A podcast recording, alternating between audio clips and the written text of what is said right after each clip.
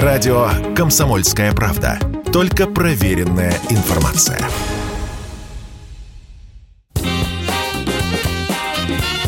Был бы повод. Здравствуйте, я Михаил Антонов, и эта программа «Был бы повод» 3 августа на календаре, и рассказ о событиях, которые происходили в этот день, но в разные годы, ждет вас сегодняшней передаче.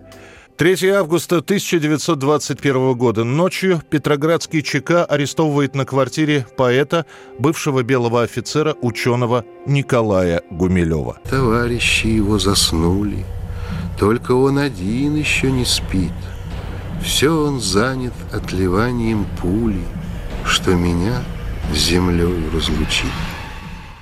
Это было довольно громкое по тем временам дело Петроградской боевой организации Таганцева. Дескать, собрались бывшие кадеты, юнкера, ученые и прочая интеллигенция, недовольная новой рабоче-крестьянской властью. Готовили диверсии и вообще всячески хотели навредить родине. Согласно следствию, таганцевцы готовили ряд покушений на представителей власти, чтобы дестабилизировать ситуацию в городе на Неве. Историки до сих пор спорят о роли Николая Гумилева в этой организации. Кто-то утверждает, что он был просто из сочувствующих, другие говорят, что Николай был чуть ли не мозговым центром группы. В виновности Гумилева не сомневаются даже друзья. Максим Горький не пожелал защитить своего коллегу. В письме Ромену Ролану от 1928 года Горький пишет «Гумилева расстреляли как участника политического заговора, организованного неким Таганцевым. Также известна реакция Ленина, который лично одобрил расстрел и отказался вычеркнуть из расстрельного списка Гумилева. Ленин скажет «Мы не можем целовать руку, поднятую против нас». После второго допроса 35-летний Гумилев признается в заговоре. Спустя три недели после ареста уже появится приговор о расстреле. Через два дня его приведут в исполнение. 3 августа 1922 года. Радио развивается стремительно. В продаже появились приемники, и практически до середины 50-х годов именно радио становится главным способом проведения досуга. Если изначально на радиоволнах звучат только новости и изредка музыка, то с началом 20-х годов появляются первые радиопостановки. И в этот день, 3 августа, впервые в истории радиовещания был применен спецэффект. На радиостанции в Нью-Йорке во время одного из таких радиоспектаклей, а они не записывались, а транслировались вживую, сымитировали хлопанье дверью, ударив друг от друга двумя кусками дерева. Далее на радиостанциях появится даже специальность – мастер по шумовым эффектам во время радиопостановок. Этот человек будет имитировать шаги, выстрелы, смех и даже крики. The lonely tower. The girl can hear its mocking laughter echo louder up the vaulted staircase.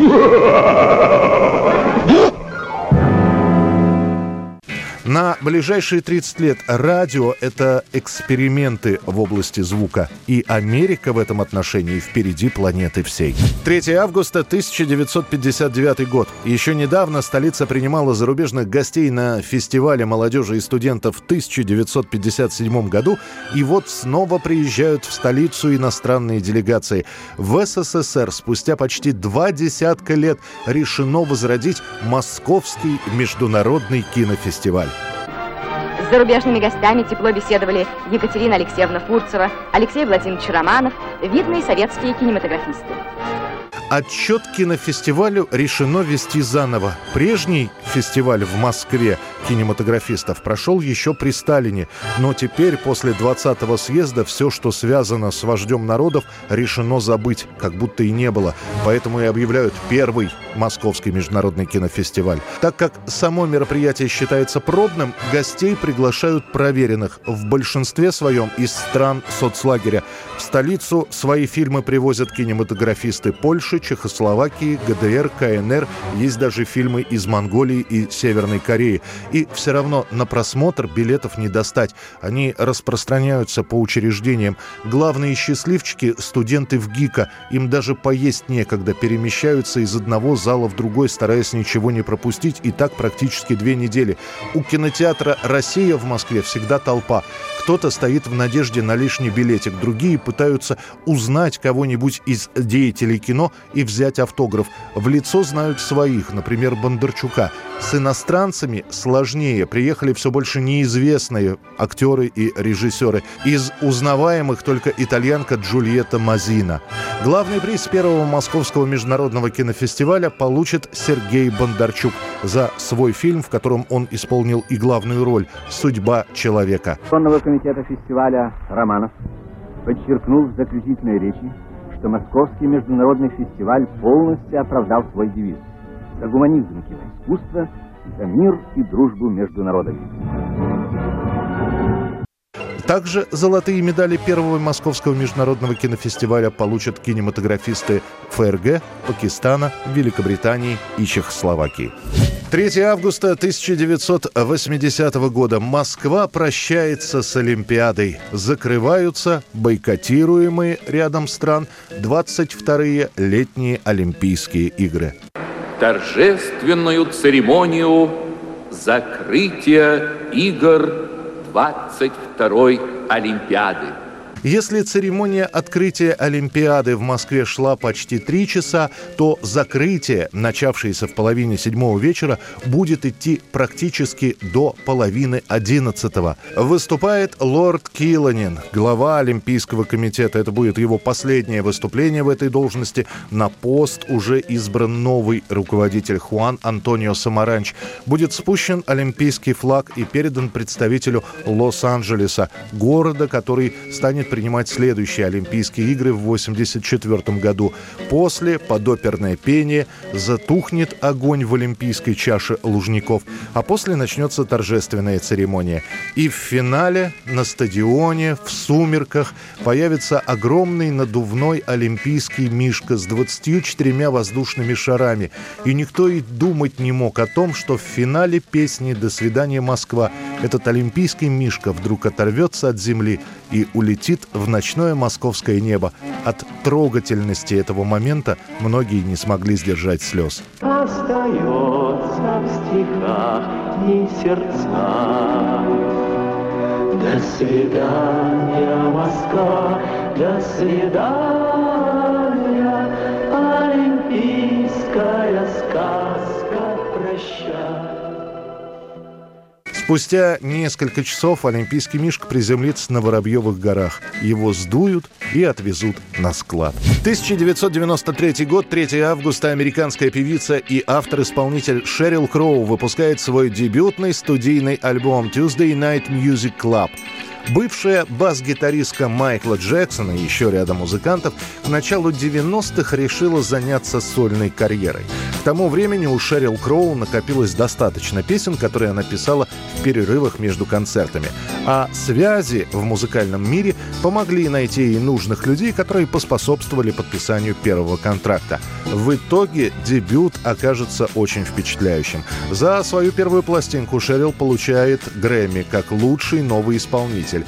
А песня из этого альбома «All I Wanna Do» будет удостоена Грэмми как запись года и лучшее женское поп-исполнение.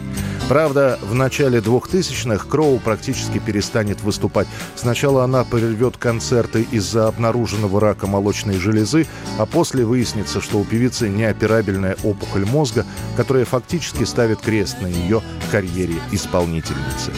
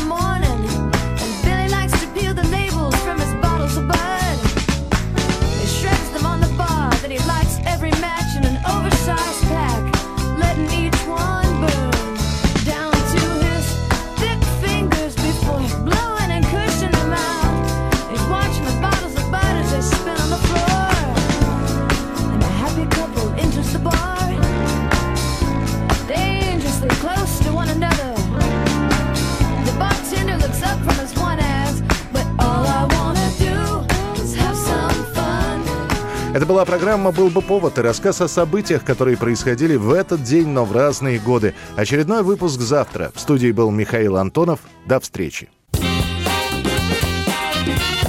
«Был бы повод»